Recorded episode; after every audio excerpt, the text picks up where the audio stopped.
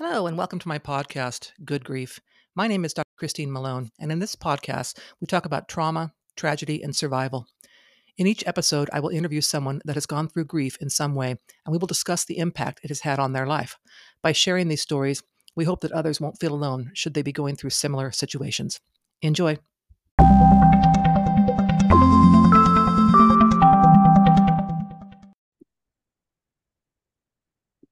Okay, guests, thank you so much for joining me for this episode.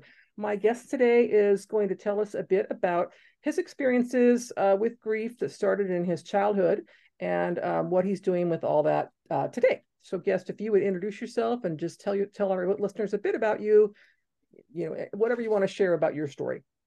Absolutely. Uh, and first, I just want to say thank you for having me. Uh, it's an it's an honor to be here. Uh, my name is Reggie Ford. I am uh, a Nashville native, but I'm I'm repping Seattle today. You can't see it, but I'm I'm repping my Seattle gear. And uh, I my my early experiences, I had a lot of childhood trauma, but my first rec- recognition of of grief in my life came when I was younger. Um, at eight years old, my father, who wasn't in my life like every day. He wasn't an everyday staple in my life, but he was a, a significant person that I looked up to and that I longed to have a relationship with. Uh, eight years old, he uh, ended up in prison. And I remember turning on the TV and seeing his face and seeing all these, you know, heinous crimes beside his face uh, for everything he had done and thinking life was life was changing because I had heard phone calls and he's gonna go away for a weekend or a month or whatever it may be. But this was like, okay, no, this, this, this there are years behind this, and who knows what this looks like. And so, as a young boy growing up, I'm just I my whole sense of of a connection, a lot of connection to the world, honestly, um, and and connection and trust to other people around me, especially men, uh, just went downhill during that point and created a lot of anger and resentment toward a lot of people, my dad even, um, and then even my mom to to to an extent, just because this is who you picked to be my father, and now he's gone, mm-hmm. you know. And so it was, it was a lot of changes in my life, and I just remember creating a lot of anger in in little bitty me. So that was yeah. that was one of the earlier earlier episodes for sure. As an eight year old, I mean, your ability to really kind of process any of that is pretty, pretty non existent for most eight year olds. Right? Yeah. If, if you don't have that strong support around you. So um, I'm thinking about, you know, your, your friends at the time, you know, schoolmates and so on, how that might be. Uh, or I'm sure was was difficult for you when mm-hmm. they when they knew this story and so on and and and again that we talked about the stigma that's where I started to record but that kind of a you know stigma to it really attaches and becomes um, an embarrassment if you will for you even though you didn't do anything wrong right? Mm-hmm. so along those lines. So Absolutely. time goes by and you eventually were um, ended up in college um, and tell us a bit about that. And i know there's a story about football and such in there so tell us about that. Yeah. So i i was actually kind of a couple years after my dad went to prison, I ended up in this football league um, called Backfield in Motion. That was the first place that I was able to play organized sports because it was completely free. And I grew up in poverty, so playing sports was was I could do it in the backyard and things like that, but I could never play organized sports. So this nonprofit comes in and allows us to do all that. And our the first year I played, I made the All Star game, and that All Star game was at Vanderbilt University Stadium. Uh, school here in Nashville, Tennessee. And I remember running up and down the field thinking, I'm gonna play here one day. Like this is going to be where I go. And so, and and mind you, my, my dad was in prison. He didn't he didn't go to college. He didn't graduate from high school. My mom didn't graduate from high school. So this would have been very unprecedented to go to, you know, Vandy now is a top 20, sometimes top 15 university in the country. And to to say I'm going there was uh unimaginable for for some folks coming from where I came. And but that's what I set my mind on. And so, you know, fast forward, football became a huge part of my life. Um, to the to the point where, you know, through that program I got identified by um a p- local private school, one of the the best private schools in the state and, if not the southeast. And that continued to open doors for me. Uh and eventually I ended up at Vanderbilt University where I had set my sights on so so many years early earlier and I played I walked on and played football there and ended up having a great uh, career and experience playing um, but then toward my the the end of my junior year after we played in a bowl game and I was sitting there with a tough decision I was not doing as well as I wanted to academically in school and so football was a big part of that just because of the time that it took and the demand of it all. So I, I just decided that I needed to focus on my academics and not spend all of my time playing. And I, I, I went. I remember going to my my strength coach at the time. He was one of the coaches that I was most close with. And as soon as I walked into his office, this is like right after the Christmas break, and I started bawling. I started bawling because I knew on the other side of that I would never be able to strap up pads. I would never be able to run up and down the field with, you know, 11 on 11 again. Like you cannot simulate football as a as a non-professional. And so um yeah, but I, I told him that I loved him. I loved the team. I didn't have the courage to address the team at the time, but uh, that I was done playing football and I avoided using the word quit for years. Like I, I finished playing, I was done playing, I, you know, left football behind, whatever. But I avoided using the word quit for so many years. Um, and then after that, my my my my teammates and all the guys that I played with, they're still playing, and they had a lot of success. We were under a new coaching regime with James Franklin, and um, there were you know nine win seasons, which was unheard of at Vanderbilt. And I didn't watch a single game. I did not, I could not watch a single game. Like anytime I heard about football, people talked about football, I just got this sickness to my stomach because it was it was a big part of my identity. It it was even though I had other talents and skills and everything, I lost something. I lost a love of mine. And football was a love. And I say it's akin to losing just, you know, a person that you love. And uh, I didn't know how to cope with that. I didn't know, I didn't realize that me saying, I'm going to walk away from football, I'm going to quit football, however you want to phrase it, was going to hurt and impact me so much, but it did. And around that same time, I started um, drinking alcohol. Like I was 21. And so um, that was when it really started to show. And I'd be at a party and having a great time. And then next thing you know, I'm on the floor bawling and crying. And first I'm talking about football, but then I'm talking about, you know, the loss of my cousin who got murdered or this person who I I just missed so much and and like it just brought up so much for me. Um but football is kind of that that catalyst that would always trigger it because I'm around football players. I'm I'm seeing it, but just not being able to play anymore. It was tough. Yeah, it's losing a, a, piece of your identity. I mean, it's it's who you Absolutely. are. Right? I mean, a Absolutely. Lot, a lot, of us, what we do, whether it's sports or job or whatever, it, it's part of who we are. So losing that, or losing the, in some cases, the ability to do that as well, can really cause, um, you know, quite a bit of of grief as you kind of go mm-hmm. through that. Um, did you ever think about you wanted to go back? Did you ever regret your decision? I had many times where I thought about going back, um, especially because because I mean, even to to this day, I have dreams where I'm playing again, and like so, like, but when I first when I when I first quit, it was it was like every night, and so I'd wake up and I'm like, okay, I'm headed to practice.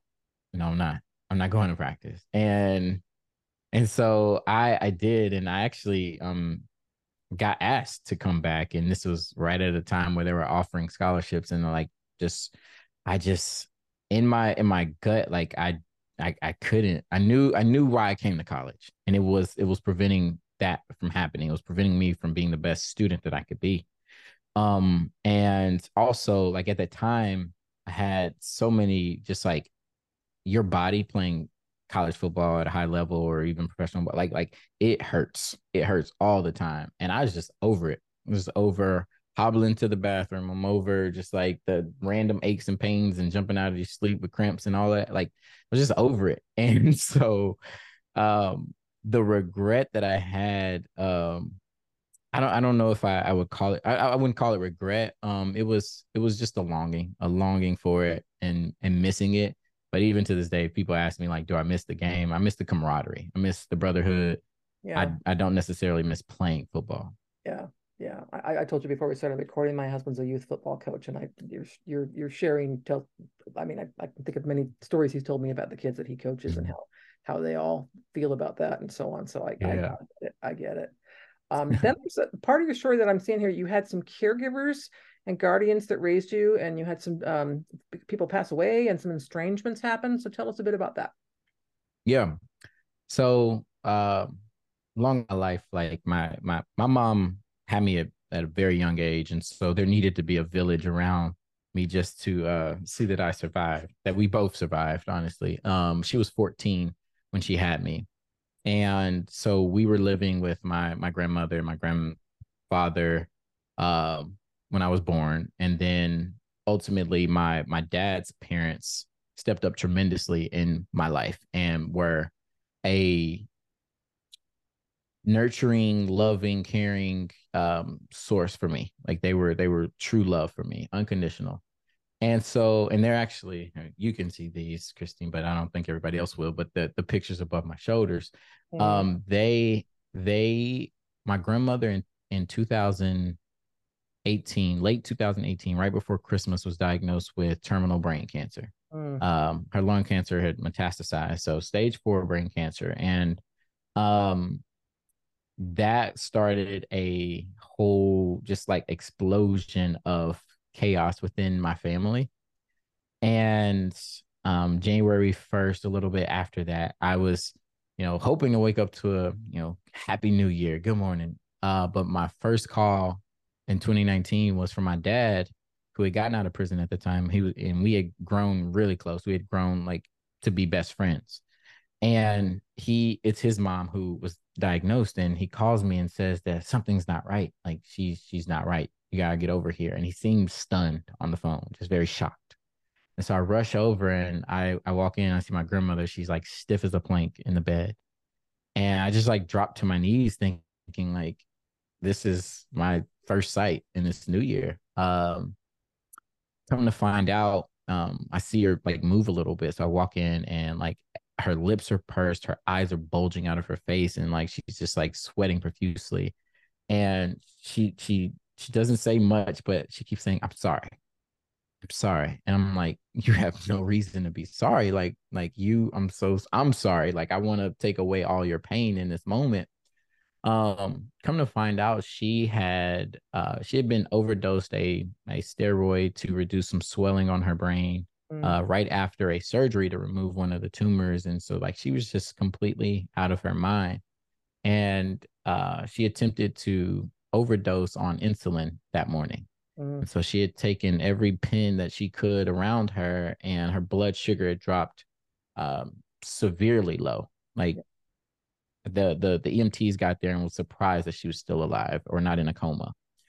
Um, they rushed her to the ER and she they got her, you know, back stabilized. And uh, again, just the medicine plus the surgery, it was on her brain. She was still very much suicidal. She's like, "Why am I here? I don't want to be here."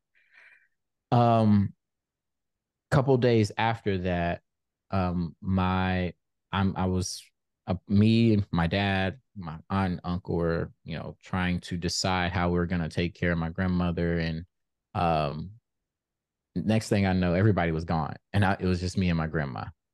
And then a few days later, they all come back. I go home to get some sleep, and then like boom, guns are drawn. They're ready to like they're at it with each other. People want to kill oh. this person and that person for some money or this, and I'm like, what is going on? Like we were we were literally just like Christmas was, you know, other than finding out about my grandmother before Christmas, Christmas was good and now everybody is at odds with each other and and i'm having to play peacemaker. Mm. um and and it, meanwhile i'm grieving because i'm i'm anticipating the loss of my grandmother and it's it's very hard. Um and so i i'm there and i'm there with grandma. My dad flees um is on the run um deemed armed and dangerous my grand my aunt and uncle go back to alabama where they're where they're living and I'm just there. And so it's like day after day, groundhog day is kind of how I how I describe it of, you know, one making sure grandma's not still suicidal. Uh and then trying to feed her because she's diabetic and she needs to keep her sugar at a certain level. We can't just eat cookies all day long. Grandma, just like back and forth, giving her her shots, um, making sure that all the other medicine is is you know being administered and everything else. And it was exhausting. And and so um, eventually, you know, tried to garner some support from my grandfather who um, they had been together most of my life, but then ended up separating uh, toward uh, I don't know, sometime in my adult uh, adulthood. And but I called him over and he loves her and she loves him. Like they they love each other. Um, so he comes and helps. And that was helpful uh until I had a I had a trip planned to go to Hawaii for my birthday, um, which was in the spring of 2019. Went to Hawaii, came back, and my grandmother um, hates me, like just despises me, and I'm like confused at why. Turns out, you know, um, it she had been fed that I had been stealing from her and taking advantage of her in her state, and it was just everything was misconstrued and spun in a way to benefit other people, uh, because of money, basically, and I you know, that was heartbreaking for me because I heard my grandmother say things to me that she had never in a million years would have said to me in a clear mind. But the but tumors were pressing on her and everything else. And so I lost my grandmother earlier than when she passed, honestly. Um, and because of you know the people who were involved in spreading those lies, uh, they were good as dead to me because my grandmother was the most loving and nurturing person that I've ever had in my life, and I felt cheated by those last couple months that I didn't get to spend with her. And and part one of those people was my dad, you know, person who again, I, I said we became best friends, loved him to death, still love him. Uh, but it was just it was one of those things that's like I can I I don't know if I can forgive you for this. Like this is this is too painful. Um I ultimately did. I think that was a part of my healing journey is to get to a place to realize that he was triggered and he was hurt and he was grieving in those moments. Um, and I, I, do forgive him for that, um, but still not to a point where I would allow him back into my life. Um, I think there, there's there's one pain of pushing away and and setting a boundary. Uh, there's another pain of having you in my life and seeing what what that's going to cause. And so um, I chose the former. And so shortly after that, my mom, who I had had a very rocky relationship with basically since my my late teenage years on, um, she responded in a way that was very hurtful and harmful.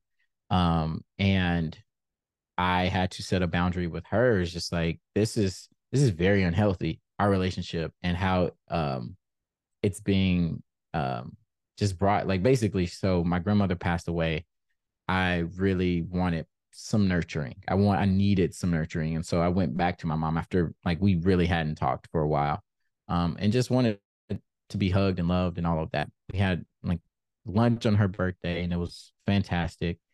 And then um after my grandmother passed she just like i don't know like like started to um react in a way that was not loving.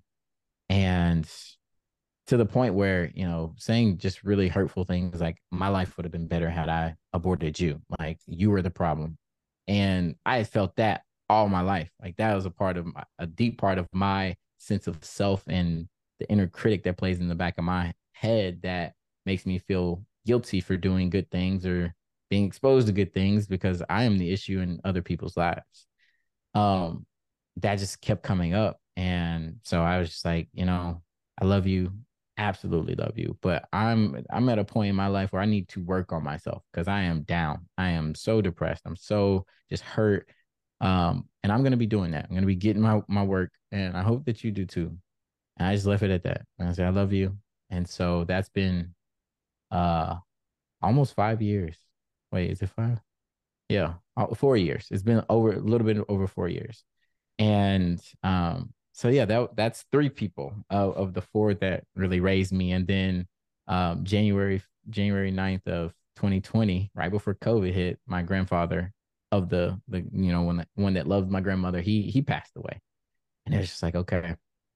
I felt like starting at like this like blank slate of like, okay, I gotta find who loves me. And um, I have I have my wife, I have friends and support. I have a lot of people who love me, but that like it was just a really weird moment for me to have lost all of them. And um yeah, so that, you know, and I, I felt, you know, kind of like with football, like there's there's an active choice of saying I'm not going to do this, but it still causes hurt.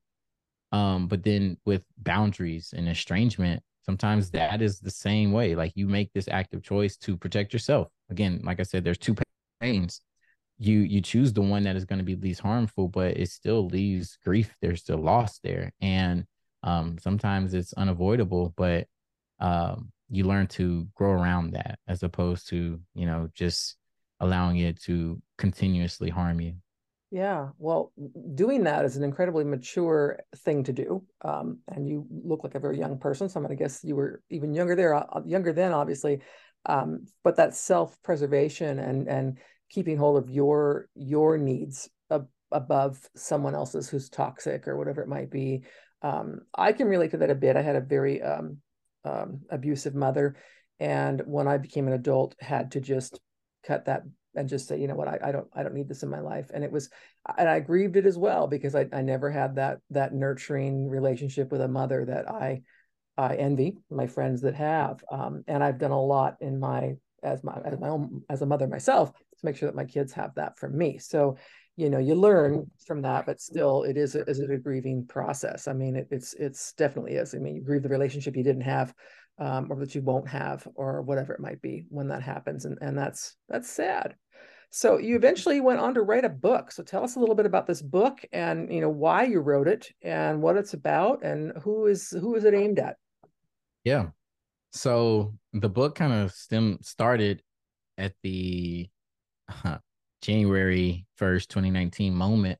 Uh, that's when i started writing. I was looking for ways to cope that were healthy that um because everything that I'd done pre-, pre- previously wasn't working.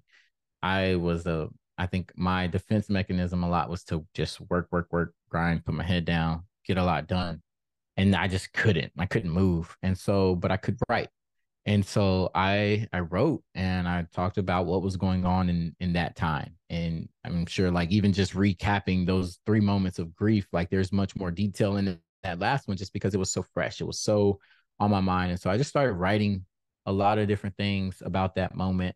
Um, and then once I got to all those people passing, I, well, no, prior to that, I, I had a, um, prior to my grandfather passing, I had things like severe anxiety that kept me up for almost a month. I think like 27 days of like no sleep. And I and all these other triggers. And I, I had this anxiety attack and was crying and blabbering and just like incoherent.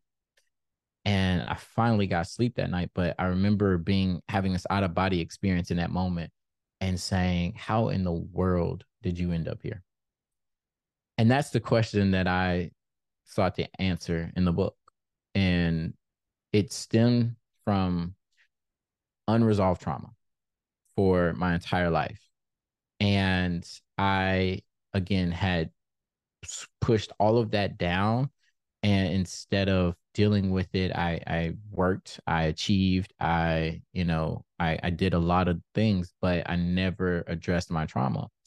And so the journey of writing the book and even since that moment was was to heal myself and to figure out how to prevent this for someone else if if possible and that's what the book is. It's it's my story. It's my life. It talks about so the the the, the title is perseverance through severe dysfunction. Ptsd is the that acronym um breaking the curse of intergenerational trauma as a black man in america. And you know i i talk about the things that led to uh my ptsd or my complex trauma. And um then the the good, the bad, the ugly of it all. But then like, hey, I got to this point, very low point, and I need to find some way out of it.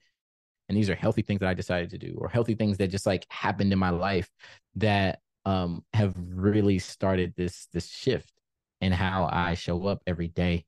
And I continued talking about that after the book, but like it was just the earliest moment of like I finally went up and got counseling, and it was grief counseling, and I and I think you know being in a st- you know mental health is stigmatized uh, on a global scale, but especially in the Black community, especially for a Black man, and and so to be to when grandma passes, I feel like that's kind of a universal time where people are like, I'm sad, my grandma passed, like, and people understand that, so there's less stigma there. So I felt comfortable going in for grief counseling. But little did I know grief counseling would then lead to, you know, this deep trauma counseling, then this group counseling around trauma and all this other stuff that was like, I've needed this my entire life. And it was just, it was just a catalyst. It was a catalyst for so much good. But um perseverance through severe dysfunction again talks through my journey, but then and and to answer that question of how the how in the world did I end up here looks at you know bigger issues because my mom wasn't the only teen parent you know, at the time. In fact, in 1990, the year I was, you know, in my mom's belly, uh, it was the highest teen pregnancy rate in the entire country ever, still to this day. And uh, my dad was the only person who went to prison, and you know all these different things that happened to my life. There was a bigger story being told behind that, and so I connect my personal story with that bigger story, um, so that people don't feel as alone and right. people understand that um, you know you, are going through something and nobody's story is exactly like yours but there is somebody that uh, can potentially relate because um, i think we heal in community and if yeah. you can find a community of folks who have have something that you can you know talk about relate to uh, it just helps you a little bit more and then on the other side it's it's people who don't know what trauma is because they've never experienced it in their life um, how they would define it. I think everyone has experienced some form of trauma, but um, and and give them a window into a world that they may know nothing about and how that affects people. And you may see a person and and they could you know cognitively be very bright and do all the things right but then underneath there's this like impulsivity that keeps them in trouble or there's something that's just is all and it may be related to trauma and i know you know under like people especially interpersonal relationships for me are very difficult because of my trauma. Um, and so while I can show up, you know, this way nine times out of 10, there might be that one time that is triggered. I've been triggered or you've triggered me or somebody has, and you, you're not going to understand it. But maybe if you read this, maybe you will. Yeah. And so, yeah. yeah. You're, you're that that whole process of it is so common for people who've undergone something like that where it's just you know understanding it as part of the problem or part mm-hmm. of the solution, I should say. Um, so now I, you know, you're starting up your own podcast or start up your own podcast. So tell us what that's all about. What, what's the name of it and, and what, what, what is it you're doing? Yeah. So it is called Vulnerability Muscle. And it's all about embracing vulnerability um, and looking at vulnerability as a strength and not a weakness. Um, I think for too long and, and too often we look at vulnerability and, and emotions as something that makes us lesser than or weaker, but it is literally the fab that the the thing that makes us human.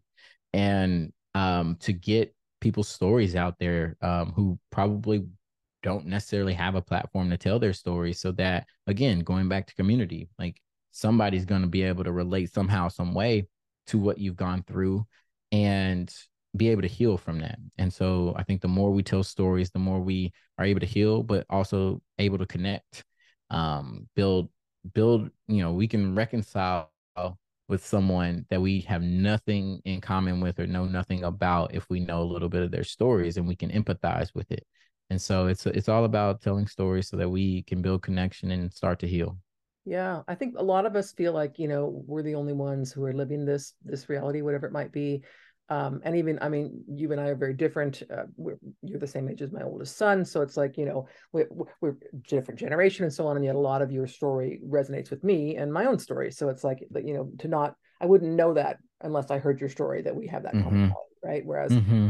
to be able to hear those stories and have people say oh wow that that's something that i've experienced too and and, and i'm very different or whatever but i still experienced that thing or i still had that same mm-hmm. reaction um, or whatever it is to whatever they've gone through. So I think that that part of the community part of it to sort of cross those those diversity things, especially to say, you know what, we're not really all that different when it comes down to that level of, you know, how we deal with with trauma and tragedy and so on because mm-hmm. it's a very human thing and we're all human. Yes. So, yeah. So um, if someone were listening to us today that you know is kind of resonating with some of your story, I mean, what would you uh, what would your advice be? I mean, you mentioned some of the things that that really helped you, but um, overall, if you had a young person that was, you know, kind of coming out of the same kind of childhood and, and having some of the same issues, you know, what would you what would you say to them? I would say um, try to find someone safe to speak to, whether it be a professional or not, but someone safe to speak to about the things that you have shame around. And shame is the one of the hardest things to open up about, to talk about, but you have insecurities and they're wrapped up in the shame that is wrapped that it that stems from this trauma.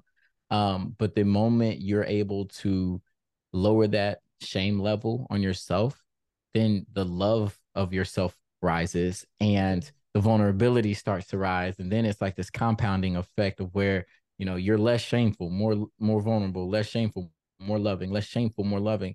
And then I feel that's where you start to heal and I don't I, I would never recommend somebody be vulnerable with people that are unpredictable or who they don't trust or don't feel safe with. So it definitely requires being around someone, having at least one person in your life. Um, and if you don't have anybody, you know, that you that uh, around your circle, uh, find a professional who is literally trained and and going to be that person for you without the fear of them telling someone else or your story getting out there is literally meant to help you. So I, I would say find a, a safe person, find safe people and and surround yourself with them. Yeah, that's a that's a common thing that people tell me on this podcast. By the way, is find that safe person, and that that safe person may not be a family member or even mm. friend. It might be you know no. a professional. It might be someone that you work with, but you didn't even realize that that person was mm-hmm. safely share with. So um, important to look for that, actually, especially before you need it. Would be my my thought on that. Absolutely, absolutely, yeah. So anything else you'd like to share before we end today? Um, I guess my social media handles are Reggie D Ford on uh, Instagram, Twitter, or X, Instagram, X, Facebook, Reggie D Ford. and then uh, my website is reggiedford.com. Uh, I, I do speaking at, at schools, I do speaking engagements for uh, different organizations, different companies um, around vulnerability, authenticity, the effects of trauma, how to show up and build connection, how to how to have a, a, a safe place where people feel like they belong. And so uh, if any of that sounds interesting, definitely yeah. hit me up.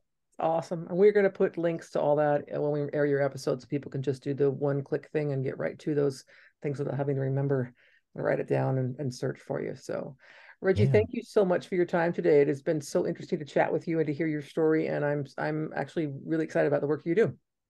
Thank you, Christine. I really appreciate it. Thank you for listening to this episode of Good Grief. To hear more about my personal story, please pick up a copy of my book, The Day I Became the Spider Killer, a memoir of trauma, tragedy, and survival, available in paperback, Kindle, and Audible via Amazon, Barnes & Noble, and other online book retailers.